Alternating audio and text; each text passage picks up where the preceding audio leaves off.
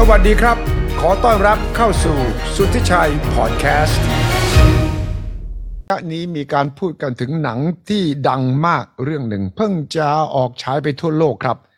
ชื่อ Oppenheimer ซึ่งเป็นชื่อของนักวิทยาศาสตร์โรเบิร์ตโอเปนไมเออร์ซึ่งเป็นหัวหน้าทีมนักวิทยาศาสตร์ที่พัฒนาระเบิดปรมาณูที่ไปทิ้ง ที่นางาซากิฮิโรชิมาของญี่ปุ่นที่ทำให้สงครามโลกครั้งที่สองจบลง หนังเรื่องนี้ได้รับการกล่าวขวัญอย่างกว้างขวางครับ ทั้งเนื้อหาบทสนทนา และที่โยงกับเรื่องของวิทยาศาสตร์ การเมือง สังคม กลายเป็นเรื่องที่มีการวิพากษ์วิจารณ์กันว่า เป็นหนังที่ดีที่สุดเรื่องหนึ่ง ที่คริสโตเฟอร์โนแลนโปรดิวเซอร์คนดัง ซึ่งทำให้เห็นว่าหนังที่มีเรื่องราวถึงแม้จะเป็นเรื่องชีวประวัติของคนคนหนึ่งเนี่ยแต่ว่าเมื่อเอาทุกมิติของชีวิตคนหนึ่งกับการเมืองและสังคมที่สะท้อนถึงปัญหาวันนี้ด้วยเนี่ยนะครับ มาทำเป็นภาพยนตร์ เห็นว่ายาวถึงสามชั่วโมงเนี่ยแต่ว่าคนก็ตรึงอยู่หน้าจอยาวนานพอสมควร ผมเองคุณมติพล ซึ่งติดตามเรื่องนี้ค่อนข้างที่จะใกล้ชิดในฐานะเป็นนักดาราศาสตร์ นักวิทยาศาสตร์ คุณมติพลตั้งมติธรรมเนี่ยเป็นคนที่ติดตามเรื่องดาราศาสตร์ และเรื่องของสังคมวิทยาศาสตร์พร้อม ๆ กันไปด้วย เห็นว่าเพิ่งดูเสร็จและเห็นเขียนในรีวิวอยู่ใน Facebook ตอนหนึ่งตอนสองอยู่ขณะนี้ ผมชวนคุณ มติพลมาไล่เราฟังครับว่าหนังเรื่องนี้ทำไมจึงได้รับความสนใจมากมายขนาดนี้ สวัสดีครับ คุณมติพลครับ สวัสดีครับ สวัสดีครับครับครับ เป็นไงครับไปดูมาแล้ว เห็นผมเห็นรีวิวทั้งในต่างประเทศและในเมืองไทยเราค่อนข้างคึกคักมาก ส่วนใหญ่บอกโอ้โห เหลือเชื่อเลย หนังเรื่องนี้ มันสามารถตรึงให้เขาดูอยู่ได้ยาวนานถึงสามชั่วโมง และ เป็นเรื่องที่มันสะท้อนในหลายแง่มุมมากเลยจริงๆไหมครับหนังเรื่องนี้มันสั้นๆ คือมันดีเด่นตรงไหนยังไงครับอืมพูดยากนิดนึงครับ คือความรู้สึกแรกที่ผมออกมาหลังจากลูโดนะครับ ผมตัวตัวผมชอบนะครับผมว่าผมประทับใจมาก แต่ทันทีที่ผมชอบเนี่ยผมคิดเลยว่าอืมอาจจะไม่ใช่สำหรับทุกคน เออนะครับ วินาทีต่อมาอาจจะไม่ใช่สำหรับทุกคน เพราะว่าเอ่อ มันไม่ใช่หนังแอคชั่นมันไม่มันไม่ใช่ มันเป็นหนังที่ออกจะดราม่าซะมากกว่าสำหรับหลายๆคนเนี่ยอ่าส่วนมาก scene มันจะเป็นมันจะเป็นฉากอ่าของการคุยกันมีคนบทสนสนททนานาระเยหอะว่างคนบทสนทนาเยอะมากบทสนทนาเยอะครับอ่ามีมีน้องไปดูมาบอกว่าอ่าน sub ไม่ทันอะไรอย่างเงี้ยนะครับ อ่าน sub ตาแฉะอะไรอย่างงี้ก็มีนะครับ ก็อ่าสำหรับเราอ่าเราอาจจะคนที่นิยมพวกหนังแอคชั่นอะไรนี้มากกว่า อาจจะรู้สึกว่าเออมัน มันแบบมันอาจจะ scene แอคชั่นไม่ค่อยควรตัวส่วนตัวแล้วเนี่ย ผมจริง ๆ ก็ดูผมอ่าผมติดตามเรื่องเรื่อง Manhattan Project มาตั้งแต่เด็กนะครับ อ่านอะไรมาค่อนข้างเยอะนะแล้วนักนักเป็นนักโดยส่วนตัวก็เป็นนักฟิสิกส์ด้วยใช่ไหมครับ ก็สนใจเรื่องนี้เยอะเอาจริงๆก็รู้สึกว่าเขาไม่ได้แสดงแง่มุมทางวิทยาศาสตร์ฟิสิกส์มากเท่าที่ควรนะครับ แต่เข้าใจได้เพราะว่าจริง ๆ แล้วเนี่ยหนังเป็นเขาต้องการจะแสดงเหมือนกับเป็นมุมมองของจากบุคคลบุคคลหนึ่งมากกว่านะครับ ขนาดแมตต์ เดมอนยังบอกเลยว่า ตอนเขาอ่านบทแหละหนังเรื่องนี้ครั้งแรกเขาบอกว่ามันเป็นบทที่แปลกมากเพราะมันเป็นบทที่มันเขียนใน first person หมดเลยอ่านะครับบทไม่ได้เขียนว่าออปเปนไฮเมอร์เดินไปที่นี่ บทเขียนว่าฉันเดินไปที่ตรงนี้อ่านะเขียนอย่างนั้นเลย เขียนว่า I walk here อย่างนี้เลยนะครับก็มันเป็นเป็นหนังที่ชัดเจนดูจากหนังแล้วก็ชัดเจนว่าเขาต้องการจะอืมถ่ายทอดแง่มุมของมุมมองของคนหนึ่งคนนะเขาไม่ได้ต้องการพูดถึง science element ไม่ต้องการพูดถึงเรื่องของสงคราม นะครับเขาต้องการพูดถึงมุมมองของคนหนึ่งคนซึ่งเป็น เป็นมุมมองที่ประหลาดที่จะพูดถึงโครงการระดับใหญ่ แล้วก็ project ใหญ่สิ่งที่มี impact ขนาดนี้ ปกติเราจะคุ้นเคยกับเหมือนกับ big picture สงครามเกิดอะไรขึ้น แล้วเราก็มีช็อตมุมมองกว้างอันนี้ครับแต่นี่เราเห็นเหมือนแทบจะทุกอย่างเลย ชัดเจนมากเราต้องการถ่ายทอดจากประสบการณ์และมุมมองของโรเบิร์ตออปเปนไฮเมอร์จริง ซึ่งก็ทำมาถือว่าได้ออกมาได้ค่อนข้างน่าสนใจดีทีเดียวนะครับ ถ้าใครถ้าใครโอเคกับหนังดราม่าก็หนังที่นะครับ การนั่งเอ่ออาจจะระยะยาวหน่อย ถ้าถ้าไม่ไม่ mind การนั่งอ่าน sub ยาวๆนะครับ ผมว่าผมว่าน่าจะน่าจะชอบได้นะครับ แต่ก็อย่างที่บอกอาจจะมีไม่ใช่สำหรับทุกคนนะครับ บางคนก็อาจจะอืมอาจจะรู้สึกว่ามันอาจจะถ้าคนไม่อิน ก็อาจจะรู้สึกว่ามันหนังที่สามชั่วโมงที่น่าเบื่อมากก็เป็นไปได้เช่นเดียวกันอ่าครับ เห็นว่าเอ่อมีหลายมิติมาก ทั้งในฐานะโอเปนมาในฐานะเป็นนักวิทยาศาสตร์ ในฐานะเป็นคนสังคมและมีทั้งขึ้นทั้งลงทั้งดีทั้งเลว หนังสือเล่มนี้เนี่ยผมจำได้ว่าออกมาตั้งแต่ปีโน้นนะสองศูนย์ศูนย์ห้าแล้วผมเคยอ่าน และก็มีอยู่ช่วงเขาเริ่มด้วยบทแรกเนี่ยว่าออปเปนไฮเมอร์ถูกนักการเมืองอเมริกันตั้งข้อหาเป็นคอมมิวนิสต์เลยนะตอนนั้นเนี่ยใช่ไหมใช่ครับ เออไปถูกก็เป็นข้อหาร้ายแรงยุคนั้น ยุคได้ประมาณ 60 อะไรเงี้ยนะครับเป็นยุคเนี่ยกับอเมอเมริกาก็ถ้าพูดตอนภาษาทุกวันนี้ก็คือล่าแม่มดกันนะล่าคอมมิวนิสต์เป็นยุคยุคที่ peak ของสงครามเย็นนะครับอ่าผมก็เคยดูเคยดูอ่าสมัยเรียนเคยเรียนแบบ US history อย่างเงี้ยเขาก็มีพูดถึงแบบ เอาวิดีโอให้ดูเขาบางทีเขาก็ตั้งข้อหาแค่ว่า คนนี้ดูคอมมิวนิสต์อะไรเงี้ยดูสายตาเขาเด็กเขาสายตาคอมมิวนิสต์นะเรื่องอย่างนี้ก็เกิดขึ้นมาแล้วนะครับ ก็มันเปลี่ยนไปตามยุคสมัยแน่นอนนะทุกวันนี้อืม ไม่ได้มีกังวลเรื่องนี้ต่อไปแล้วนะครับ ไม่ได้มีปัญหาเรื่องนี้ไม่ต้องกลัวเราไปล่าแม่มดกันเรื่องอื่นแทนอืมครับใช่ใช่ดังนั้นในส่วนที่เขาเป็นผู้อยู่เบื้องหลังไอ้ Manhattan Project ที่ทำระเบิดปรมาณูกับความเป็นคนของเขาเอง ตัวตนของเขาเอง มีทั้งที่เขาบอกมีทั้ง tragedy มีทั้ง victory เนี่ย มีทั้งส่วนนาฏกรรม และมีทั้งชัยชนะเนี่ย เขาสะท้อนออกมายังไงครับในหนัง ผมก็สะท้อนหลายอย่างนะสะท้อนมาไงผมไม่ค่อยอยากสปอยอะไรอ่าไปดูเองแต่ว่าผมว่าเขาสะท้อนมาได้ค่อนข้างดีเหมือนแบบส่วนตัวผมผมรู้สึกเหมือนผมไม่นั่งไปอยู่ในตรงนั้นนะครับเออหลายๆอย่างอย่างอืมอย่างอย่างอ่าหนังเนี่ย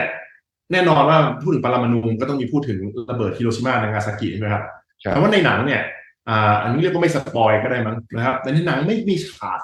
ของญี่ปุ่นเลยแม้แต่ฉากเดียวนะครับ เพราะว่าเราจะเห็นก็คือไม่มีเลยนะครับ มีแค่ออปเปนไฮเมอร์นั่งดูข่าวพร้อมๆกับคนอื่น นักฟิสิกส์คนอื่นนะครับ แล้วหนังอ่าในภาพยนตร์ก็ไม่ได้ซูมไปที่หน้าจอด้วยไม่ได้บอกว่าหน้าจออะไรเราได้ยินแค่เสียงมาแล้วก็กำลังซูมไปที่หน้าของออปเปนไฮเมอร์ว่าเขากำลังคิดอะไรอยู่เอออันนี้เป็นอย่างนั้นเลยนะครับ เป็นซึ่งแบบผมว่าผมว่าเป็นอะไรที่เจ๋งนะมันเราเรา เราปกติเราจะพูดถึงสงครามเราจะมองแต่มุมใหญ่ๆใช่ไหมเราจะมองว่าระเบิดลูกหนึ่งมันส่งผลต่อการเปลี่ยนแปลงของโลกเป็นยังไงบ้างแต่เราไม่ค่อยได้พูดถึงว่ามันส่งผลต่อคนคนหนึ่งหัวหน้าโปรเจกต์อันนี้เท่าไหร่นะครับหรือแม้กระทั่งถ้าเราคิดดูเนี่ยไอกระบวนการที่เราพี่พี่มีบอกว่าล่าไม่หมดเนี่ยนะครับอ่าสงครามเย็นเนี่ยจริง ๆ สงครามเย็นเนี่ยมันเกิดขึ้น เพราะประเทศมหาอำนาจสองประเทศ มีระเบิดนิวเคลียร์ไว้ในครอบครองเลยซ้ำเพราะฉะนั้นจริงๆจะพูดก็ได้ว่า ไอ้ที่เขาเจอต้องไต่สวนข้อหาเป็นคอมมิวนิสต์เนี่ยมันเกิดขึ้นมาจากความหวาดกลัวของอืมสงครามและอาวุธที่ตัวเขาเป็นคนริเริ่มให้เกิดขึ้นเท่านี้ด้วยซ้ำนะครับครับก็เป็นอะไรที่น่าสนใจทีเดียวครับเอ่อมีคนวิจารณ์ว่าเอ่อแสงและเสียง สีขาวดำวิธีการตัดต่อวิธีการนำเสนอนี่ โอ้โห ตรึงคนอยู่กับเก้าอี้เลยเหรอมันมันดราม่าขนาดนั้นเลยเหรอ ครับก็ได้ยินมาว่านี่อ่าเขาปกติ IMAX เนี่ยกล้องเขาใช้กล้อง IMAX เป็นหนังเรื่องแรกๆที่ใช้กล้อง IMAX อ่าถ่ายทั้งหมดนะครับ แล้วก็ปกติ IMAX ไม่ได้ออกแบบมาให้ถ่าย close up คนอย่างนี้เพราะมันเพราะมันจอใหญ่มันก็ต้องการจะถ่ายกว้างๆนะเขาต้องโนแลนต้องไปหาวิธีทำยังไงให้ไอเขาเอา IMAX มา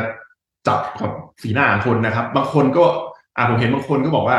ไปดู IMAX ก็ไม่คุ้มหรือเปล่าเพราะสุดท้ายก็ได้ดูแต่หน้าคนนะแต่ผมว่ามัน มันเป็นมุมมองอะการสื่ออารมณ์แล้วยิ่งนะเขาโอ้โหดูแคสติ้งนะตัวดาราแล้วแบบจัดนักแสดงแบบจัดเต็มมากนะครับ ก็เขาต้องการผมว่าโนแลนเขาน่าจะต้องการจะสื่อตรงนี้น่าต้องการจะทำยังไงถ่ายทอดความรู้สึกอืมของสีหน้าของคนที่อยู่ในหนังออกมาได้ ซึ่งก็ทำได้ค่อนข้างดีทีเดียวนะครับก็น่าประทับใจ ครับครับในฐานะนักวิทยาศาสตร์ คุณมติพลได้อะไรบ้างจากหนังเรื่องนี้อืม ผมก็ดีนะคือคืออย่างที่บอกว่าผมเรื่องแมนฮัตตันโปรเจกต์ผมติดตามมาอ่าตั้งแต่เด็กๆตั้งแต่มัธยมแล้วนะอ่านมาเยอะนะครับ ก็อ่าผมได้เห็นแบบบางทีแบบเขาพูดถึงนักดาราศาสตร์และนักฟิสิกส์ดังๆแต่ละคนอย่างเงี้ยโหชื่อแบบบางคนจะเห็นแล้วอยู่ดีได้มาเห็นทุกคนแล้วก็ได้แบบเกิดมันแบบโหมันมันเป็นเหมือนกับยังไง all-star เลยอะนักฟิสิกส์ที่อยู่ที่เคยอ่านหนังสือทุกคนก็มามาอยู่หมดในเลยนะ หมู่หมู่บ้านหมู่บ้านเดียวกันนะครับอืมยากที่จะสำหรับนักฟิสิกส์แล้วก็อยากจินตนาการว่าโหอ่าแต่ละคนคนเนี้ยได้ยินชื่อ ผมก็แทบจะขนลุกแล้วลองนึกภาพว่าคนทุกคนเนี่ยเขามาอยู่ด้วยกันนะแบบมันจะเป็นยังไงนะบางคนก็ยังมหาลัยผมก็บางคนก็เคยเป็น professor ที่อยู่มหาลัยที่ผมเคยเรียนมาเนี่ยอ๋อก็เคยได้ยินกับตำนานมาอะไรอย่างนี้นะครับผมเคยอย่างผมเรียนคอร์เนลล์ก็ได้ยินถึงไฟน์แมนได้ยินฮานส์เบเต้อะไรเงี้ยได้ยินอยู่ตลอดเวลานะฮะนะครับ แต่ว่าไม่โอ้โหไม่พอได้มุมมองนี้นะครับ แล้วก็ จากที่เคยอ่านมาที่บอกเป็นมุมมองในมุมมองภาพใหญ่มุมมองของการวิจัยแต่ว่าเราไม่ได้ไม่เคยได้เข้าใจถึงมุมมองของคนที่อยู่ในนั้น ความรู้สึกใช่ประสบการณ์ของคนมันเป็นยังไง ก็รู้สึกว่าเป็นอะไรที่อืมแปลกใหม่นะแล้วก็ตื่นตาตื่นใจรู้สึกตื่นเต้นเหมือนกันว่าเออเพิ่งเคยบางอย่างก็เพิ่งจะเคย ไม่เคยคิดมาก่อนว่าอืมคนคนที่อยู่ในนั้นเขาเป็นยังไง แล้วก็ได้เห็นว่า นักวิทยาศาสตร์ที่ชื่อดังเขาก็ไม่ได้เป็นแค่เขาไม่ได้เป็นแค่นักวิทยาศาสตร์เดียวเขาเป็นมนุษย์ธรรมดาหนึ่งคนทำไมมีอารมณ์มีความรู้สึกมีอืมมีเรื่องปัจจัยส่วนตัวมีอะไรหลาย ๆ อย่างที่มาเกิดขึ้นนะครับ อย่างอ่าอย่างผมดูสัมภาษณ์มันก่อนนะเขาก็บอกอย่างอย่างหนึ่งเนี่ยอย่างอ่าเราพวกเรามองกันว่าอ่าอ่าเราอ่าเรารู้ว่าไอ้ระเบิดลูกแรก Trinity อย่างเงี้ยครับไปจุดขึ้นกลางทะเลทรายนิวเม็กซิโกใช่นะครับ แต่แต่ความเป็นจริงแล้วเนี่ยสำหรับเรามันเป็นสถานที่มันเป็นทะเลทรายที่ห่างไกลอย่างเงี้ยแต่จริงๆแล้วสำหรับออปเพนไฮเมอร์เนี่ยมันเป็นที่ที่เขาผูกพันมากเขาเขาเคยพูดไว้ตั้งนานแล้วว่า อ่าเขามีความเขามีสิ่งที่เขารักคือสองอย่างก็คือนิวเม็กซิโกฟิสิกส์ถ้ามีถ้ามีวิธีเอาสองอย่างนี้มารวมกันได้ก็น่าจะดีนะก็เลยเพราะฉะนั้นจริงๆเนี่ยมันเป็น choice ที่ตั้งของที่ระเบิดปรมาณูลูกแรกเนี่ยจริง ๆ มันเป็นอะไรที่มันส่วนตัวมากๆเลยสำหรับแต่เขาไม่ได้เป็นคนเลือก แต่เขาไม่ได้เป็นคนเลือกสถานที่ไม่ใช่เหรอ ที่เขาเป็นคนเลือกเลยครับเขาเป็นคนเลือกเลยครับอ๋อใช่ครับเขาเป็นคนเลือกเลยครับเป็นที่ที่เขาคุ้นเคยอยู่แล้วเขาก็มาเขาก็เลือกเขาก็เสนอไว้ก็แล้วเขาก็เป็นคนจะตั้งที่นั่นซึ่งก็เออเป็น อันนี้ผมก็ไม่เคยรู้มาก่อนเหมือนกันเออนั่นสิแต่ว่านั่นแหละ มันก็มีความย้อนแย้งอยู่ในตัวว่าไอ้ระเบิดปรมาณูนี่มันทำลายล้างมนุษยชาตินะเออตรงเนี้ยในความเป็นส่วนตัวเขาก็ต้องคิดหนักเหมือนกันว่า นักวิทยาศาสตร์ที่คิดประดิษฐ์อะไรใหม่ ๆ ที่เอาความสุดยอดของนวัตกรรมเนี่ย แต่มันมาทำลายล้างชีวิตมนุษย์เนี่ย ในหนังนี่สะท้อนได้แค่ไหนโอ้ผมว่าผมว่าในหนังสะท้อนได้ค่อนข้างดีนะครับเรื่องก็คือสิ่งที่สะท้อนชัดเจนเลยก็คือในตอนแรกเนี่ยนะครับอ่าคือทันทีที่มีข่าวเรื่องการค้นพบปฏิกิริยานิวเคลียร์ฟิชชันนะครับอืมอ่าแทบชัดเจนเลยว่า นักวิทยาศาสตร์ทุกคนสิ่งที่เกิดขึ้นในนักวิทยาศาสตร์ทุกคนแน่นอนนักวิทยาศาสตร์ทุกคนรู้อยู่แล้วว่า มันหมายความว่าอะไร ถ้าเราสามารถควบคุมปฏิกิริยานี้ ทุกคนคิดเลยว่าเราจะสร้างระเบิดได้ สามารถใช้พลังงานได้มีหลายอย่างที่ไม่จำกัดมากแต่สิ่งที่เกิดขึ้นในหัวจริง ๆ ของคนณตอนนั้นก็คือนะครับ นาซีกำลังสร้างระเบิดนิวเคลียร์นะอ่านาซีใช่ใช่มันมีประเด็นนี้อยู่ มันมีปัจจัยนี้อยู่แล้วแล้วนักวิทยาศาสตร์ กลุ่มแรกที่ค้นพบปฏิกิริยานิวเคลียร์ฟิชชันเป็นนาซีด้วยเป็นเยอรมันด้วยนะครับ นักวิทยาศาสตร์เยอรมันเออด้วยซ้ำนะครับ เพราะฉะนั้น มันเป็นเรื่องของอ่าความหวาดกลัวมันเป็นเรื่องของความจำเป็น เพราะฉะนั้นคำถามตอนนั้นมันไม่ได้อยู่ที่ว่า เราควรจะสร้างหรือไม่ มันคำถามมันอยู่ที่ว่า เราต้องนาซีกำลังจะสร้างเราต้องต้องสทำร้ายังงไงก่อน เราต้องสร้างก่อนนาซีใช่อืมเราต้องสร้างให้ได้ก่อนอืมมันเป็นเหมือนจะเป็นการแข่งกันเลยว่า ใครสร้างตัวนี้สำเร็จก่อน ก็มีความสามารถที่จะ ถ้าเรามองย้อนไปในประวัติศาสตร์โลกนะแน่นอนประวัติศาสตร์ของมนุษย์เราเต็มไปด้วยคอนฟ lict เต็มไปด้วยความขัดแย้งมากมาย แล้วก็ทุกๆสงครามก็จะมีตามมาซึ่งนวัตกรรมใหม่ๆนะครับ ทุกคนที่คิดนวัตกรรมอะไรใหม่ๆนี่ได้ในประวัติศาสตร์ก็ได้ได้เปรียบมา คนที่คิดดินปืนได้เป็นคนแรกคนที่หาวิธีตีดาบเชื่อมทำชุดเกราะที่แข็งกว่าคนอื่น คนที่คิดค้นระเบิดไดนาไมต์นะครับได้ไปเปรียบในสงครามมันแน่นอนว่า ถ้าเราสามารถนำพลังพลังงานใหม่ที่ไม่เคยมีใครฝันมาก่อนว่าจะดึงมาใช้ได้ เอามาใช้ได้แน่นอนว่าจะเป็นผู้ที่อืมได้เปรียบแน่นอนนะครับ ยุคนั้นสงครามโลกในข่าวที่ระเบิดอ่าปฏิกิริยานิวเคลียร์ครั้งแรกฟิชชันค้นพบเนี่ยนะครับกำลังจะเข้าปีถัดมาเข้าสงครามโลกครั้งที่สองใช่นะครับและนาซีกำลังเลื่องอำนาจกำลังเริ่มเกิดมีข่าวการกวาดต้อนอ่าชาวยิวนะครับอืมแล้วเราเริ่มรู้โลกเริ่มรู้หลาย ๆ อย่างที่นาซีกำลังทำแล้วนะครับ ไม่ต้องสงสัยเลยว่าถ้าเขาคิดคิดค้นได้ก่อน เขาลูกจะเป็นยังไงไม่มากังวลเรื่องเรื่องมนุษยธรรมแน่นอนนะครับ เพราะฉะนั้นสำหรับนักวิทยาศาสตร์มุมมองนั้นนะครับ ณสภาพสังคมณตอนนั้นไม่มีทางเลือกอื่นทางเลือกเดียวคือเราต้องคิดให้ได้ก่อนเขาใช่ครับนะครับ ส่วนจะใช้ไม่ใช้นั่นอีกเรื่องหนึ่งอืมนะครับ แต่เราต้องคิดให้ได้ก่อนเขาแน่นอนอืมนะครับ ครับตอนนั้นผมจำได้ว่าแม้กระทั่งประธานาธิบดีทรูแมนเนี่ยของอเมริกาเอง ก็ยังไม่รู้ครับตอนที่รับตำแหน่ง หลังจากการเสียชีวิตของประธานาธิบดีโรสเวลล์เนี่ยยังไม่รู้เลยว่ามีโครงการลับอันนี้ขึ้นมาจนกระทั่งมีคนมารายงาน และก็มาบอกว่าพร้อมแล้ว เราทดลองแล้ว แล้วก็ใช้ได้ ตอนนั้นทรูแมนก็ยังไม่กล้าบอกกับทางรัสเซียสหภาพโซเวียตสตาลิน เพราะว่ากลัวว่าเดี๋ยวรัสเซียรู้รัสเซียก็ซึ่งก็กำลังพัฒนาอยู่เนี่ยนะทั้งทั้งที่อยู่ฝ่ายเดียวกันเนี่ยก็ยังระแวงสงสัยกันอยู่เลย อย่าไปพูดถึงนาซีซึ่งอยู่คนละข้างเลยใช่ไหมตอนนั้น ความเป็นนักวิทยาศาสตร์ที่รู้เรื่องนี้มากกว่าคนอื่น แล้วจะจะไม่ต้องใช้แล้วต้องให้ประธานธิบดีเป็นคนรับรู้ตัดสินใจเนี่ย โอ้ยากเหมือนกันใช่ไหมในหนัง มันสะท้อนแค่ไหนยังไงโอ้มันมันสะท้อนให้เห็นนะครับ หลายๆอย่างหลายๆแง่มุมนะครับ มันโหมันเป็นอะไรที่นั่นมาอย่าง อ่าอย่างมีมีฉากหนึ่งนะครับ ที่อ่าอ่าหวังว่าจะไม่สปอยมากเกินไปนะครับเป็นฉากเล็ก ๆนิดเดียวนะครับ มีฉากหนึ่งก็คือหลังจากที่ เขาสร้างระเบิดทดสอบสำเร็จเรียบร้อยแล้วนะครับเขาส่งลูกแรกไปนะครับ ไปวอร์ทิเอ่อแล้วก็อ่าทหารในนายพลที่เป็นหัวหน้าที่เป็นหัวหน้าโปรเจกต์อีกทีอ่าที่เป็นเจ้าของโปรเจกต์นะครับอ่าออปเพนไฮเมอร์เป็นเหมือนกับเป็นคนที่ manage โปรเจกต์นะครับในทางวิทยาศาสตร์ แต่ทหารที่เอาไปเนี่ยก็ออปเพนไฮเมอร์ก็ไปถามว่า โอเคแล้วผมต้องไปวอชิงตันได้ไหมเออนะครับ ทหารก็ถามกลับมาว่า why ว่าอยู่ทำไมยูต้องไป จะไปทำไม เออ จะไปทำไม เออ แล้วก็แบบเหมือนกับ เราสัมผัสได้เลยว่าเออมันเป็นสำหรับมุมมองวิทยาศาสตร์แล้วเออ มันเป็นเหมือนกับวินาทีแรกที่เขารู้เออ ประโยชน์ของเขาหมดแล้วหมดหแล้น้าวที่ของเขามีแค่นี้ เออ หลังจากนี้มันไม่ใช่เรื่องของเขาแล้ว แล้วก็มันคนอื่นเขาไม่ได้สนใจว่าอืมว่ามุมมองของเขาเป็นยังไงอีกต่อไปเขาทำเขาได้ทำสิ่งที่คนอื่นอยากให้เขาทำไปเรียบร้อยแล้วนั่นเหมือนกับหน้าที่เขาหมดประโยชน์ไปเรียบร้อยแล้วชิ้นที่เหลือก็เป็นเรื่องหมดนะอ๋อมันมีคอน FLICT อะไรอย่างเงี้ยนะครับ ที่เกิดขึ้นอีกเยอะใช่แยะนะครับ ที่ที่มันผมว่าสายทอดสะท้อนมาในหนังได้ค่อนข้างดี กระบวนการตัดสินใจการเมืองกับบทบาทนักวิทยาศาสตร์นี่เป็นเป็นไปกันคนละทางจริง ๆ เลยนะใช่ครับแล้วก็อีกอย่างหนึ่งที่ได้ค่อนข้างดีนะครับ ผมว่าแบบอ่าคือตัวละครเนี่ยเอาเป็นไฮเมอร์ในอย่างนี้สะท้อนให้เห็นว่าเป็นเป็นนักวิทยาศาสตร์จริงๆนะครับ มีความคิดกระบวนการนักวิทยาศาสตร์ นักวิทยาศาสตร์สนใจเรื่องของความจริงคืออะไร อะไรเงี้ยนะครับคำตอบการหาคำตอบแต่ในขณะที่ในกระบวนการหลาย ๆ อย่างในการเมืองในทางการทหารทางด้าน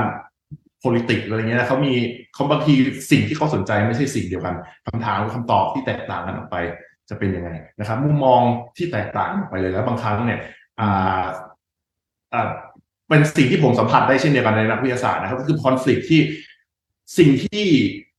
คำตอบของคำถามที่เราอยากจะรู้ บางทีมันไม่ใช่คำตอบของคำถามเดียวกัน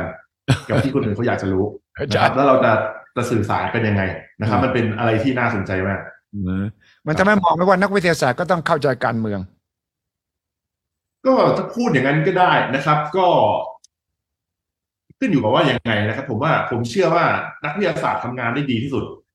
เมื่อเขาสิ่งที่เขาสนใจก็คือความจริงนะครับใช่ การตัดสินใจทางวิทยาศาสตร์ ไม่ควรจะต้องมีปัจจัยทางด้านการเมืองมาเกี่ยวข้องนะครับความจริงมันเป็น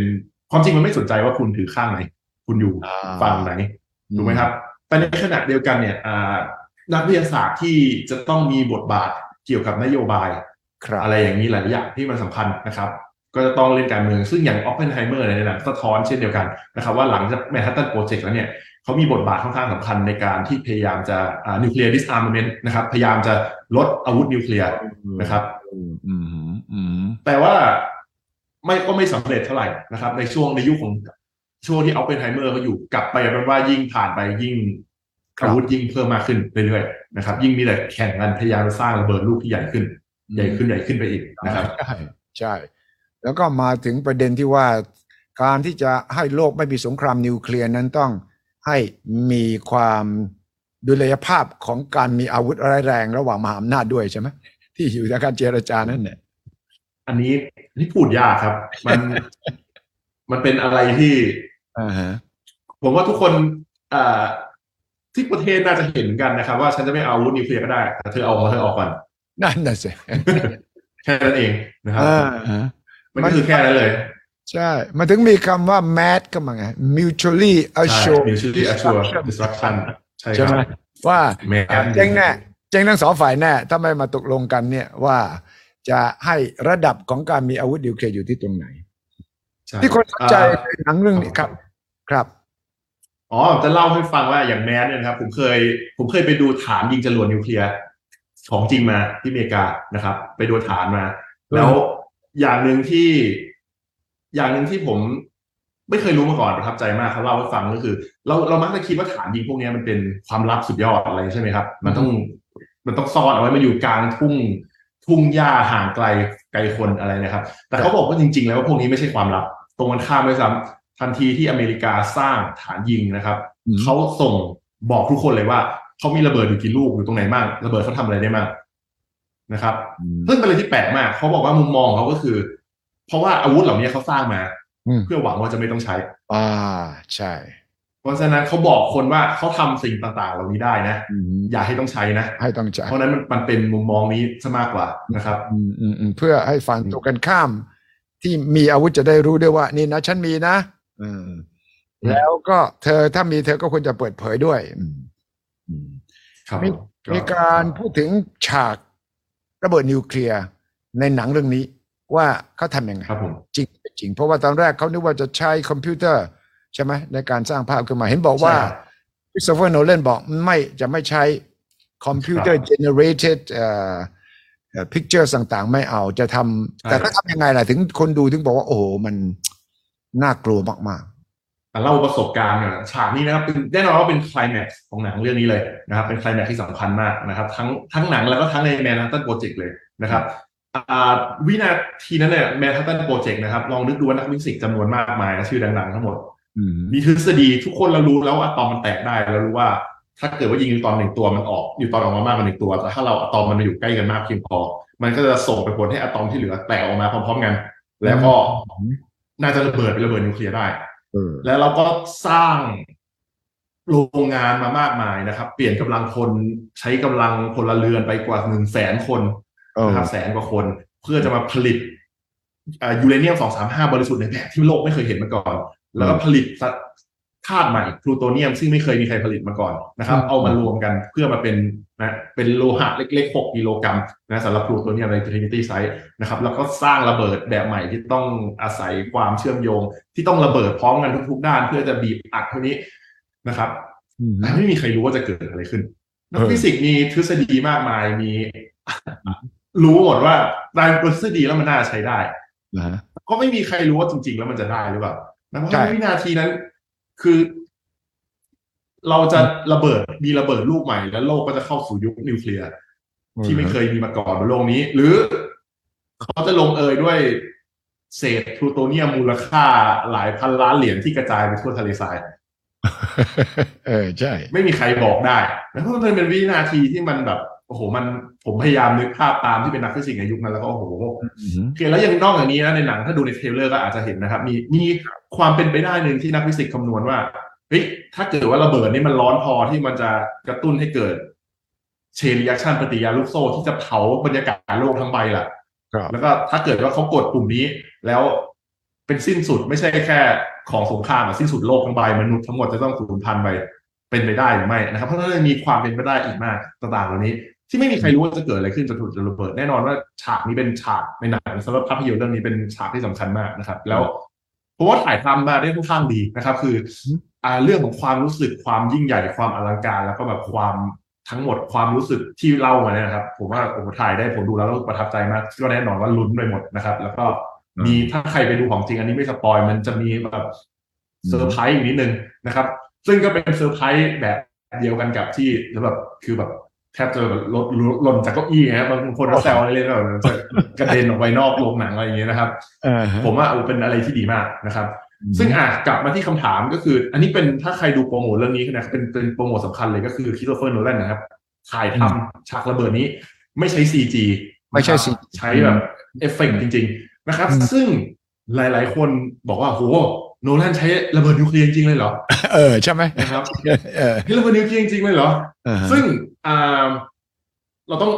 ต้องฟังความดีๆนะครับเออเขาบอกว่า อ่า ซึ่งจริงๆมันเป็นการใช้คำที่แอบฉลาดนิดนึงนะไม่รู้ว่าตั้งใจหรือไม่ตั้งใจหรือว่าอย่างไรบางทีสื่อเขาอาจจะพยายามจะขายให้มันฟังดูยิ่งใหญ่นะครับเออฮะไม่ใช่ CG นะครับ ใช้ practical effect ก็คือใช้เอฟเฟกต์จริง ๆ นะครับเออฮะไม่ได้หมายความว่า มีระเบิดนิวเคลียร์จริงเออไม่ได้มีระเบิดจริงนะอ่าเออผมผมสามารถอ่าแทงคนในบนจอเอามีดแทงคนบนจอโดยใช้ของจริงไม่ใช่ CG แต่ไม่ได้หมายความว่าผมเอาเอามีดปักโดนบนอกเขาจริงเอๆอนะครับเออเราเราใช้เป็นมุมมองของกล้องใช้เป็นอะไรอย่างนี้ได้ เพียงแค่ไม่ได้ใช้คอมพิวเตอร์กราฟิกนะคนละอย่างกันใช้ practical effect นะครับ เรื่องนี้นะครับใช้ระเบิดจริง ๆ แต่ไม่ใช่ระเบิดนิวเคลียร์แน่นอนว่า ทุกวันนี้การที่เอกชนจะไปขอระเบิดนิวเคลียร์ทั้งลูกเป็นเรื่องที่เป็นไปไม่ได้นะครับ และการที่จะจุดระเบิดนิวเคลียร์ใหญ่ไม่มีทางเป็นไปได้แน่นอนขนาดโนแลนยังบอกเลยว่า แค่แบบ การที่คนคิดว่าเขาทำจริง ๆ เนี่ยเขาแบบเขาเริ่มสงสัยแล้วว่าเขาเขาควรจะกลัวไหมที่คนคิดว่าเขาทำอะไรอย่างนี้ได้นะครับอ่าแต่ไม่มีระเบิดนิวเคลียร์จริงๆแน่นอนนะครับแต่ว่าเขาใช้อ่ามุมมองของกล้องใช้อะไรหลายๆอย่างนะครับ จุดระเบิดออกมา นะครับแล้วเขาก็เขาใช้ระเบิดลูกใหญ่ที่สุดที่จะเป็นไปได้ แล้วก็เอากล้องเลื่อนเข้าไปให้ใกล้ที่สุด เพื่อจะให้ดูถ่ายทอดในความยิ่งใหญ่อะไรอย่างนี้นะครับแต่จากมุมมองของนักฟิสิกส์อะแล้วเนี่ยนะครับ ผมอือฮึผมเห็นหลายอย่างที่ชัดเจนมากว่าไม่ใช่ระเบิดนิวเคลียร์ของจริงไม่ครัใช่บคนทั่วไปดูไม่อไม่อกใช่ระเบิดนิวเคลียร์จริงคนทั่วไปดูไม่ออก คนทั่วไปอาจจะดูไม่ออกนะครับแต่ผมว่าผมก็เคยดูอ่าวิดีโอของ Trinity Test หลายมาหลายอันนะครับ เคยดูภาพนะผมว่าใกล้เคียงมากเลยอะก็ใกล้ เคียงเก้าสิบเปอร์เซ็นต์เนี่ยเนียนอะไรเงี้ยนะครับใกล้เคียงมาก แต่ว่ามีจะมีรายละเอียดเล็กน้อยที่ดูชัดเจนว่านี่ไม่ใช่ระเบิดนิวเคลียร์นะครับ อย่างหนึ่งที่อันนี้ผมน่าจะเล่าให้ฟังได้นะครับ ที่หลายๆคนอาจจะไม่รู้นะครับ ทุกครั้งนึกถึงภาพระเบิดในหนังจะต้องแบบมีลูกไฟสีส้มๆอ่าใช่ไหมครับออกใหญ่มีเป็นไฟใหญ่ๆเลยมีจริง ๆ ระเบิดทั่วไปนะครับ ระเบิดทั่วไปไม่มีไฟไม่มีนะไฟครับระเบิดมันระเบิดทั่วไปไม่มีไฟ เพราะว่าระเบิดทั่วไปเนี่ย เราสาเหตุที่เราระเบิดเราต้องการจะสร้างคลื่นอัดอัดกระแทกนะครับ เราพลังงานส่วนมากของระเบิดเนี่ยมันจะเปลี่ยนไปเป็นการทำให้เกิดอากาศเกิดการขยายตัว ถ้าเป็นอย่างถ้าเป็นแฮนด์เพเนียเนี้ยเขาจะมีเพื่อเอาแรงดันเนี่ยไปดันกับเศษเหล็กเล็กๆเพื่อไปทำอันตรายให้กับคนอื่นนะครับหรือระเบิดไดนาไมต์อย่างเงี้ยเราต้องการสร้างคลื่นอัดกระแทกเพราะฉะนั้นจริงๆอย่างไดนาไมต์ไดนาไมต์มันระเบิดเนี่ยนะครับ ไม่มีไฟเลย ไม่มี มีมีแต่ฝุ่นขาวๆไม่มีไฟสีส้มเอ่อเราจะเห็นสีขาวแต่ถ้าเราระเบิดๆอืมเราจะเห็นถ้าเราถ้าเราไปดู แต่ถ้าเราไปดูอย่างเงี้ยแค่เห็นปุ่มออกมาอย่างเงี้ยนะครับ มันไม่มีลูกไฟอย่างเงี้ยมันมันดูมันไม่ มันไม่มันไม่สกตื่นเต้น ไม่ตื่นเต้นไม่มันสมไม่จริงตื่นเต้นมันไม่ตื่นเต้นมันมันคนกลายเป็นว่าดูมันไม่สมจริง เพราะว่ามันเราชินกับการดูหนังว่าระเบิดไฟมันต้องเป็นสีส้มแต่ถ้าเราลองไปดูอ่า footage ของระเบิดจริงๆในสงครามจริงๆนะครับ หรืออย่างอย่างดูรายการ MythBusters อย่างเงี้ยที่เขาเอาระเบิดจริงมาระเบิดอย่างเงี้ยนะครับ ส่วนมากไม่มีลูกไฟ การที่มันจะเป็นลูกไฟได้เนี่ยฮิโรชิมาเนี่ยฮิโรชิมาที่เขาถ่ายเอาไว้ตอนนั้นก็ไม่มีไฟนะไอ้ความขาวๆเต็มไปหมด ครับอันนั้นอันนั้นหลังจากระเบิดแล้วนะครับ แต่ตอนระเบิดนี่อ่าก็ถ่ายไว้หรือเปล่าก็ถ่ายไว้หรือเปล่าเพราะตัวไอ้ตอนหตย่ออนนระเบิดฮิโรชิมาไม่ได้ถ่ายครับอ๋อเหรอเขาถ่ายหลังจากระเบิดตอนวินาทีที่ระเบิดเลยไม่มีนะครับ แต่ว่า Trinity เนี่ยมีวีดีโออยู่ Trinity Test Site เนี่ยอ๋อระเบิดนิวเคลียร์มีแสงนะครับ วินาทีแรกเป็นแสงจากรายงานที่เขาบันทึกมาแน่นอนผมไม่เคยดูของจริงนะครับไม่มีใครเคยแต่อ่านจากมีอยู่บ้างอะไม่ใช่ผมนะครับก็มีคงยังมีเอามีบางคน อาจจะมีบางคนที่เคยเห็นที่มีชีวิตอยู่ในตอนนี้นะครับ แต่หายากลงทุกทีแล้วอืมอะเขารายงานว่าวินาทีแรกอะสองสามวินาทีแรกมีแสงที่สว่างมากเลอืยมอ่าอืมมองอ่าอย่าง Trinity Test เนี่ยนักอ่าฟิสิกส์ที่สังเกตการณ์อยู่หลายคนคือหันหลังให้ นะครับ นอนราบไปกับพื้นแล้วก็มองภูเขาที่อยู่ตรงข้ามเขาบอกว่าภูเขาที่สะท้อนแสงออกมาเนี่ยสว่างกว่าตอนกลางวันอ๋อนะครับอ๋อเพราะฉะนั้นวินาทีแรกมีแสงว่าบวินาทีนั้นเนี่ยอ่าอุณหภูมิใจกลางอาจจะเป็นล้านองศาเลยนะครับ ร้อนมากร้อนมากจนพื้นพื้นทรายที่ตรงนิวเม็กซิโกละลายนะครับละล้อมละลายเป็นแก้วเลยนะครับ แต่ว่าหลังจากสองวินาทีแรกเนี่ยแสงก็จะหายไปเปลี่ยนเป็นแสงสีส้มเปลี่ยนเป็นแสงสีม่วงอะไรอย่างเงี้ยนะครับ แล้ว อ่า แต่ว่าหลังจากนั้นไม่มีลูกไฟ ไม่มีรับเมื่อไรก็ตามที่เราดูในหนังนะครับ อันนี้เล่า trick ให้ฟังอืมเมื่อไรก็ตามที่ดูในหนังแล้วเห็นเป็นลูกไฟสีส้มขึ้นมาอืมรู้ไว้ได้เลยว่า เป็นเพราะว่าเขาเอาน้ำมันมาจุดไฟนะครับเพราะว่าแสงสีส้มที่เราเรียกว่าที่เราเห็นเป็นไฟเนี่ย จริง ๆ แล้วมันเกิดจากเชื้อเพลิงนะครับ เชื้อเพลิงเกิดการ ionize ออกมานะครับ เชื้อเพลิงกลายเป็นพลาสมานะครับมันเป็นแสงที่เกิดขึ้นจากน้ำมันเชื้อเพลิงลุกวาบขึ้นมาอืม ถ้าเราจุดระเบิดทั่วๆไปแล้วเราไม่มีน้ำมันอยู่ในนั้น มันก็จะไม่มีไฟแสงสีส้มอ่าอืมเช่นเดียวกันระเบิดนิวเคลียร์ก็ไม่ควรจะมีไฟแสงสีส้ม แต่ว่าอย่างอ่าถ้าเราระเบิดนิวเคลียร์โดยที่ไม่มีแสงสีส้ม คนดูอาจจะดูไม่ตื่นเต้นเท่าไหร่ใช่ใช่ใช่ใช่ครับครับอืมแต่อันนี้เป็นอันนี้เป็นเป็นจุด keyword ที่สำคัญที่ผมเห็นแล้วก็อ่าแสดงว่าชัดเจนเลยว่านะเพราะว่ามันไม่ใช่ระเบิด มันไม่ใช่ระเบิดนิวเคลียร์ที่แท้ที่ของจริงแน่นอนครับ เมื่อไม่ใช่ CG เขาก็ต้องไปใช้สถานที่ระเบิดจริง ไอ้ไอ้เอฟเฟกที่ออกมา ไอ้ภาพที่ออกมาเนี่ย มันก็ต้องใช้แรงกระแทกอย่างรุนแรงด้วยดิเขาใช้วิธีไหน เขาเปิดเผยไหมผมว่าเขาอาจจะยังไม่ยังผมยังไม่เห็นรายเปิดเผยรายละเอียดนะครับ แต่ว่าผมก็เดาได้ไม่ยากว่าก็คงใช้ระเบิดทั่วไป นะครับอ่าระเบิดทั่วๆไปที่มันสร้างแรงดันออกมา แล้วก็แน่นอนว่าอาจจะล้อมไปด้วยพวกอืมถังน้ำมันอะไรเงี้ยแก๊สโซลีนเยอะๆนะครับ เพื่อให้เกิดลูกไฟเป็นเอฟเฟกต์ก็เป็นเหมือนกับเป็นพวก pyrotechnic ธรรมดาของเกมกำนันนะครับ แต่ว่าแน่นอนว่าน่าจะเป็นลูกที่ใหญ่หน่อยพอสมควรนะครับอืมอืมอืมแต่ดูจบแล้วสามชั่วโมงแล้ว เดินออกมาจากโรงหนังเนี่ย ความคิดของคุณมติพลคืออะไร เกี่ยวกับหนังเรื่องนี้ ภาพภาพรวมหลายอย่างครับว่ามีมีความคิดหลายอย่าง ซึ่งจริงๆส่วนตัวผมชอบนะผมชอบ หนังที่ผมชอบจะเป็นหนังที่ผมเดินออกมาแล้วอืมต้องคิดต่อต้องคิดต้องอืมต้องมีอะไรที่มีมีเหมือนกับมีการบ้านฝากไปคิดหรืออะไรเงี้ยหรือมีบางอย่างที่แบบอืมที่อยากจะคิดอันนั้นถ้าผมเดินออกมาจากโรงหนังเรื่องไหนแล้วผมอืมผมยังต้องย้อนกลับไปคิด ผมว่าโอ้ถือว่าเป็นหนังที่ใช้ดีได้คือกระตุ้นให้เราคิดต่อ แต่ว่าก็ไม่ อ่าใช่แน่นอนมันก็มีหนังบางเรื่องที่เราไปดูเราก็ไม่ได้หวังอะไรอย่างนั้น เราก็ไปดูเอาสนุกเอามันอะไรเงี้ยนะครับ ก็ก็เป็นอีกอย่างหนึ่งแต่ว่า แต่เรื่องนี้ผมบอกเลยว่าเดินออกมาแล้วก็มีอะไรที่ต้องได้คิดหลายอย่างแน่นอนนะครับผมว่าเอ่ออมเป็นคิดถึงในแง่ของเรื่องสิ่งที่ชอบ คิดถึงในในอันตรายของสงครามนิวเคลียร์หรือคิดถึงนักวิทยาศาสตร์ที่อยู่เบื้องหลังเรื่องนี้ แล้วถ้าหากมีนักวิทยาศาสตร์ปัจจุบันที่ต้องทำอย่างนี้อีกเนี่ย มันจะได้บทเรียนอะไรจากหนังเรื่องนี้อืมประเด็นนั้นก็มีนะครับ แต่ผมว่าอืมฮึผมว่าก็มีแมสเซจส่วนหนึ่งของหนังว่าเป็นเรื่องของเนี่ยอ่านิวเคลียร์อ่า disarmament nuclear proliferation อะไรเงี้ยนะครับ แต่ผมว่าอืมฮึเหมือนจะไม่ใช่ประเด็นหลักที่เขาต้องการจะถ่ายทอดด้วยซ้ำนะครับ แต่ก็น่าสนใจแน่นอนว่าอ่าดูหนังเรื่องนี้แล้วก็อืมฮึน่าจะส่งผลต่อ น่าจะสะท้อนให้เห็นว่า เนี่ยเรา ในความเป็นจริงทุกวันนี้เราเห็นเราชัดเจนอยู่แล้วว่า โลกเราไม่ได้ต้องการอาวุธนิวเคลียร์เยอะขนาดนี้นะครับใช่อืเราไม่ได้จำเป็นต้องมีนะครับ เราเราไม่ได้ใช้ระเบิดนิวเคลียร์กันมาตั้งแต่จนสิ้นสงครามโลกครั้งที่สองซึ่งซึ่งเป็นเรื่องที่ดีนะครับ เราก็หวังว่าเราจะไม่ได้ใช้ต่อไป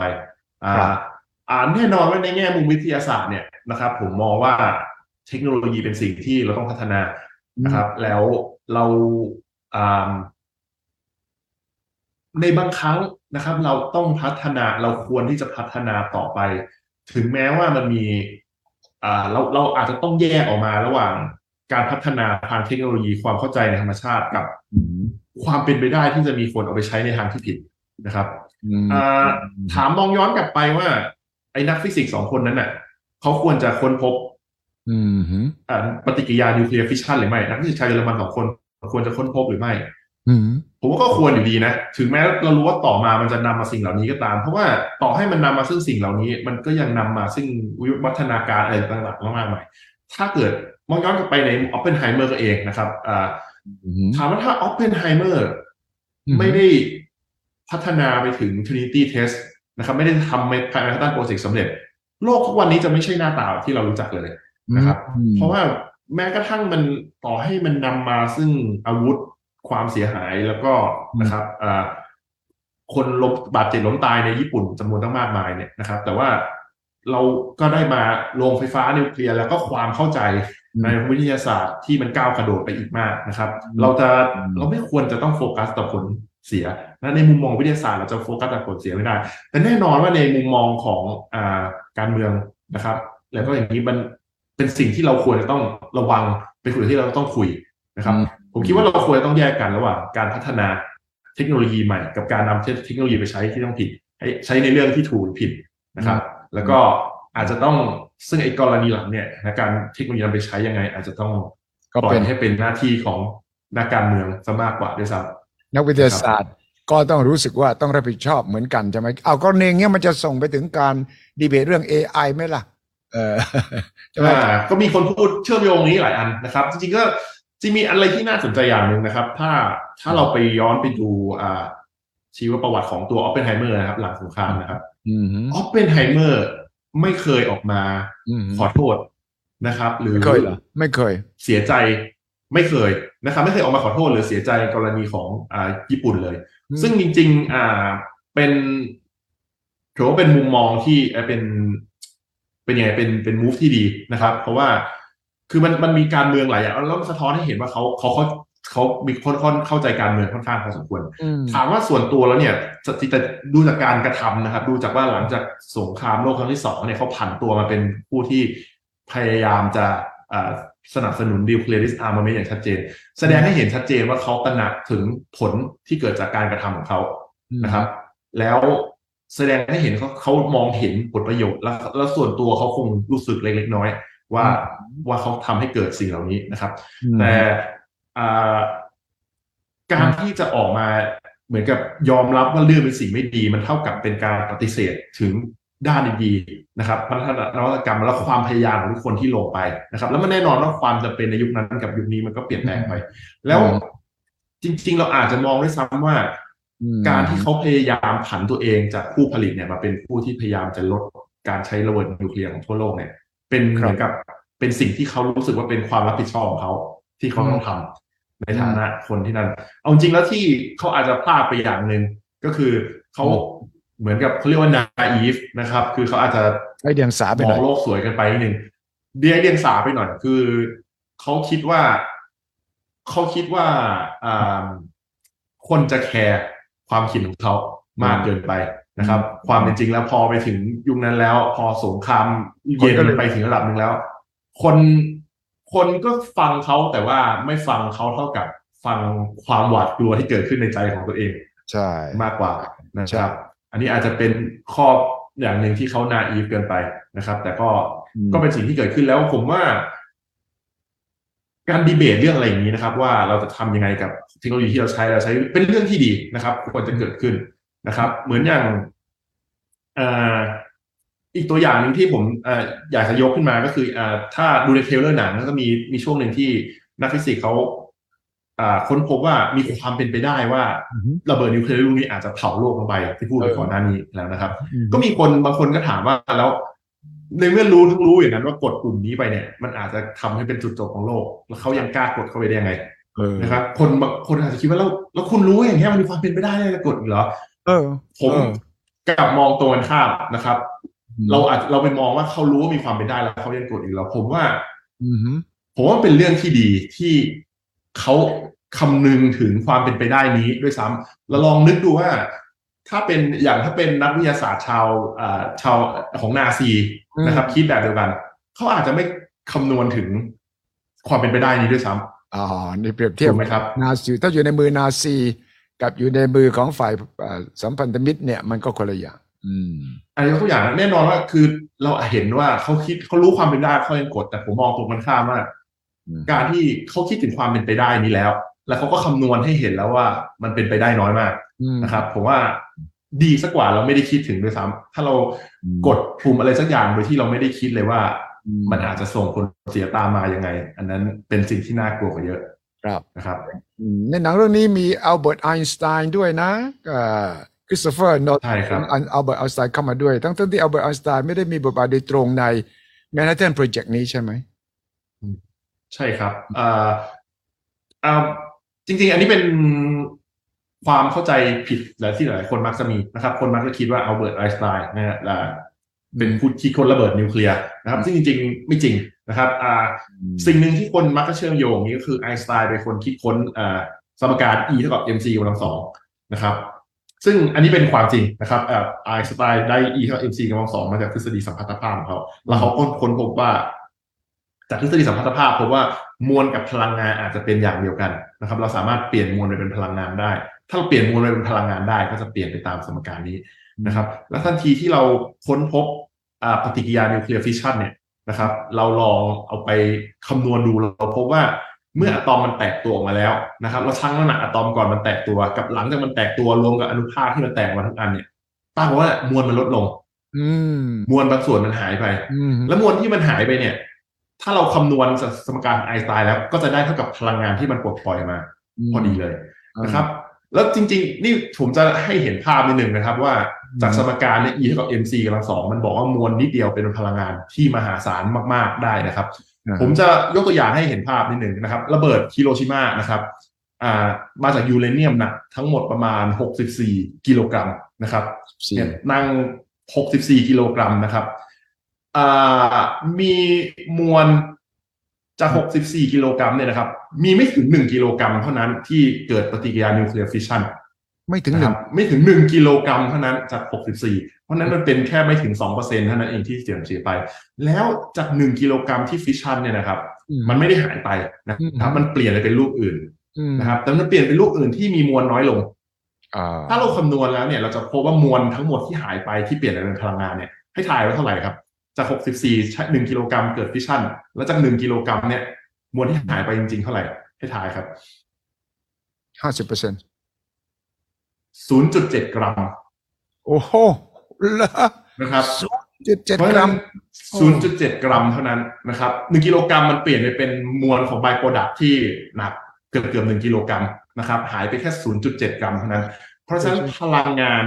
ที่เกิดขึ้นที่ฮิโรชิมาเนี่ย นะครับ เกิดจากมวล 0.7 กรัมเปลี่ยนไปเป็นพลังงาน ถ้าเราคำนวณ 0.7 กรัมไปเป็นสมการของไอน์สไตน์ E เท่ากับ mc กำลังสองเราก็จะได้พลังงานที่เกิดขึ้นณฮิโรชิมาอืมฮึอืมฮึฉะนั้นซึ่งมันโอเปนไฮเมอร์ก็มหาศาลมากมหาศาลฉะนั้นโอเปนไฮเมอร์ก็ได้เรียกว่าเรียกไอน์สไตน์เป็นอาจารย์แหละใช่ไหมเอ่มไม่ไม่ถึงกับขนาดก็ไม่เชิงนะครับจริง ๆ ไม่ถึงกับขนาดเป็นอาจารย์แต่สองคนนี้ก็เป็นนักฟิสิกส์ที่ อืมเรียกว่าน่าเคารพนับถือด้วยกันทั้งคู่นะครับ ก็ในหนังก็มี interaction มีปฏิสัมพันธ์ระหว่างกันพอสมควรนะครับ แล้วก็อืมฮึแต่จริง ๆ ก็มีบางส่วนที่ไม่ถูกกันเล็กน้อยเหมือนกันนะครับอืมอ่าอย่างหนึ่งที่ไอน์สไตน์ดังมากนะครับ ก็คือที่มีชื่ออ่าเป็นชื่อเสียของไอน์สไตน์ก็คือไอน์สไตน์ช่วงแรกๆเขาไม่ค่อยเชื่อ quantum mechanics นะครับไม่เชื่อออปเพนไฮเมอร์เนี่ยเป็นเป็นคนหนึ่งที่บุกเบิกอ่าพวกทฤอ่าทฤษฎี quantum mechanics อืม นะครับโดยเฉพาะในส่วนของอเมริกานะครับเป็นคนหนึ่งที่จะแทบจะบุกเบิก quantum mechanics ขึ้นมาเลย แต่อืมไอน์สไตน์ไม่เชื่อ quantum mechanics ประโยคที่ดังมากก็คือที่ไอน์สไตน์บอกทำไมเขาไม่เชื่อนะครับอืม quantum mechanics จะพูดถึงเรื่องของความเป็นไปได้นะครับอืม quantum mechanics บอกว่าในสเกลที่เล็กๆแล้วเนี่ยอืมอนุภาคมันไม่ได้อยู่ตรงนี้ มันไม่ได้อยู่ตรงนี้ มันมีแต่ wave function มันมีแต่ความเป็นไปได้ว่าจะเจออนุภาคนี่อยู่ที่ไหนเออนะครับเราไม่สามารถบอกว่าเราไม่สามารถวัด ระยะห่างไอ้ยตำแหน่งกับความเร็วของอนุภาคได้อย่างแน่นอน มันบอกว่าอิเล็กตรอนเป็นทั้งคลื่นและอนุภาคพร้อมๆกันโฟตอนก็เป็นทั้งคลื่นและอนุภาคมันเป็นเรื่องของความไม่แน่นอน เป็นเรื่องของความเป็นไปได้ไอน์สไตน์เขาไม่ชอบไอเดียนี้เขาบอกออกเขาพูดออกมาว่า พระเจ้าไม่เล่นลูกเต๋า ใช่ God does not play ได้ dice ได้ได้นี่คือ The God does not play dice อันนี้คือประโยคที่ดังมากนะครับไม่โยซึ่งนลูแน่กนอนเต๋าว่าหลังพจากระนั้นเจ้าไม่โยนพิสูจลูกเต๋าแปลว่าไม่มีความเสี่ยงไม่มีอะไรที่เป็นเรื่องของการทำนายทายทักทุกอย่างนี่สร้างมาชัดเจนอยู่แล้วใช่ไหมใช่ครับเอ่อก็ไม่เชิงอย่างนั้นนะครับ แต่หมายถึงว่าคือฟิสิกส์เนี่ย จนกระทั่งถึง quantum mechanics แล้วทุกอย่างมันเป็นเรื่องของอ่า causality สิ่งนี้ทำให้เกิดสิ่งนี้นะครับใช่ครับเราทุกอย่างเป็นความแน่นอนเราใช่ cause and effect เราคำนวณนี้ได้แต่ quantum mechanics บอกว่า เราคำนวณ cause and effect ได้แค่ probability ระดับหนึ่งเท่านั้นใช่เราไม่เราไม่สามารถรู้ได้ว่า เราไม่สามารถทำนายได้ตำแหน่งของอนุภาคนี้ได้อย่างแน่นอนเรายังไม่รู้ตำแหน่งของอนุภาคนี้อย่างแน่นอนได้เลย เราได้บอกได้แค่ว่ามันมีโอกาสอ่า แมวตัวนี้มีโอกาส 50%ที่จะตายแล้วแมวตัวนี้มีโอกาส 50%ที่จะอยู่นะจากแมวชเรอดิงเงอร์เจอจากที่ไม่มีเออไม่มี certainty ซึ่งเป็นคอนเซปต์ที่อ่านักฟิสิกส์ในยุคนั้นหลายๆคนรวมทั้งไอน์สไตน์ที่หลับหลับได้ยากไม่ค่อยอยากจะเชื่อเท่าไหร่แต่การทดลองก็พิสูจน์ให้เห็นหลายต่อหลายครั้งแล้วว่านี่คือสิ่งที่เกิดขึ้นจริงนะครับในโลกที่ระดับควอนตัมออปเพนไฮเมอร์เชื่อไหมออปเพนไฮเมอร์จุดยืนเขาทาง ทางการเกี่ยวกับเรื่องนี้เขาเห็นต่างกับโอ้เขาเป็นเขาเป็นอาจารย์ทางด้าน quantum mechanics เลยครับเขาเป็นเขาเป็นนักทฤษฎีนะครับผู้อ่าฮะโด่งดังแล้วก็อย่างหนึ่งที่หลายๆคนอาจจะไม่รู้นะครับ แต่คนอ่าอ่าออปเพนไฮเมอร์เนี่ยจริงๆเขาทำอะไรหลายอย่างมากนะครับ แล้วก็ไม่ใช่แค่เรื่องระเบิดนิวเคลียร์อย่างเดียวอย่างอืมฮึใช้เขาใช้ quantum mechanics เขาพิจารณาดูว่าจะเกิดอะไรขึ้นกับมวลเมื่อมันมาอยู่ใกล้กันมากๆนะครับ แล้วเขาก็เป็นคนหนึ่งที่อืมตั้งทฤษฎีเกี่ยวกับหลุมดำเออ นะครับ คนแรก ๆ คนหนึ่งนะครับอืมฮึซึ่งก็มาจากในทาง quantum mechanics ของออปเพนไฮเมอร์นี่เองอืมฮึอืมฮึอืมฮึก่อนหน้าเอ่อออปเพนไฮเมอร์ก็มีคนดังคนหนึ่ง ซึ่งเป็นผู้บุกเบิกเรื่องอินเทอร์เน็ตก็ว่าได้ก็คืออลันทูริงใช่ไหมเออใช่ครับอืมซึ่งก็มีหนังออกมาอย่างอลันทูริงมีละอ่า imitation game มีอ่ามีดูอ่า imitation game Benedict Cumberbatch จริงๆสองเรื่องนี้มีความคล้ายๆกันเหมือนนั่กันนเด็กนะครับก็เลยมองว่าเนี่ยผมเออผมเดินเดินออกมาแล้วผมเอ่อนึกถึงเรื่องนี้เลยอย่างหนึ่งนะมันมีเพราะว่ามันเป็นเป็นพูดถึงการคิดค้นอันยิ่งใหญ่นะครับ อย่างหนึ่งเกี่ยวกับสงครามโลกครั้งที่สองยุคเดียวกันเหมือนกันอ่านะครับอ่าแล้วก็แต่ก็สะท้อนในมุมมองของ มุมมองของบุคคลเหมือนกันนะ imitation game ก็สะท้อนจากมุมมองของอารันทูริงนะครับ แล้วก็โดยเฉพาะเรื่องวิธีการดำเนินเรื่องก็ใกล้กันด้วยเริ่มจากเริ่มจากการไต่สวนคดีบางอย่างใช่ที่เกิดขึ้นหลังจากนั้นใช่นะครับแล้วก็มีย้อนแฟลชแบ็กกลับไปใช่ผมว่ามีความคล้ายกันหลายอย่าง แล้วก็มีความแตกต่างกันเช่นเดียวกันครับ สุดท้ายนี่แนะนำคนที่ดูควรจะเป็นคนแบบไหน หนังอย่างนี้จะสนุกกับใครบ้างเอิ่ม ผมว่าคนที่ชอบหนังดราม่านะครับ คนที่ชอบหนังดราม่าคนที่อยากจะดูชอบดูอะไรแล้วอ่าอยากได้ข้อคิดอะไรกลับไปนะเนี่ยผมว่าเรื่องที่ดีนะครับอ่าคนที่คาดหวังฟิสิกส์หนักๆอาจจะผิดหวังเล็กน้อยนะครับ เพราะว่าอ่าผมว่าโนแลนเขาตั้งใจแหละเขาอาจจะไม่อยากจะให้มันรู้สึกมันหนักเกินไป แล้วอยากให้เข้าถึงคนได้เยอะกว่านี้นะครับเขาก็เลยไม่ได้ลงไปแต่ผมว่ามันก็ยังมีเขาเรียกว่า Easter egg เยอะพอนะครับสำหรับนักฟิสิกส์ ที่แบบโอ้คนนี้นี่คนนี้คนนี้คือคนนี้คือคโอ้นนี้อะไรอย่างเงี้ยจำได้นะครับจำได้โอ้นี่สุดยอดได้โทรมาได้เนี่ยอะไรอย่างเงี้ยนะครับ ก็ยังมีเล็กน้อยนะครับ แน่นอนถ้าถ้ามีผมอยากเห็นฟิสิกส์มากกว่านี้แต่ว่าได้เท่านี้ผมว่าก็โอเคก็เข้าใจได้ว่าทำไมนะครับอ่าอ่าอาจจะไม่ใช่หนังมันเป็นหนังที่ค่อนข้างเหมือนกับหนักนิดนึงนะอาจจะไม่ใช่เหมาะหนังที่เหมาะสำหรับครอบครัวนะครับยิ่งจริงๆเป็นหนังเป็นเรทอาร์นะครับ ก็มีมีฉาก อาจจะมีฉากกับสิบแปดบวกเล็กน้อยอะไรอย่างเงี้ยด้วยนะครับ ก็นะครับ ก็ แต่ก็โดยทั่วไปแล้วผมผมคิดว่าไม่ได้จำเป็นต้องมีความรู้ทางวิทยาศาสตร์อืนะมก็สามารถชื่นชมหนังเรื่องนี้ได้ เช่นเดียวกันครับครับ โอเคครับ เรื่องนี้น่าตื่นเต้น เพราะว่ามีการพูดจากันทั่วโลก ให้คอมเมนต์เกี่ยวกับหนังเรื่องนี้ แล้วก็ในเมืองไทยก็เพิ่งเริ่มฉายนะครับอ่าคุณปฏิพลก็เป็นคนแรกๆเลยมั้งในเมืองไทยที่ได้ดู คนแน่นไหมโรงหนังวันนั้นคนแน่นไหม เยอะอยู่นะครับ นั่นอยู่นะ เห็นคนไทยก็สนแน่นอยู่ใจครับมีการรีวิวกันพอสมควร ขอบคุณมากครับคุณมติพลครับครับสวัสดีครับครับ สนับสนุนโดยบริษัทกาแฟดำจำกัด สามารถติดตามสุทธิชัยพอดแคสต์ได้ทุกช่องทาง ทั้งระบบ iOS และ Android สุทธิชัยพอดแคสต์ anywhere anytime any device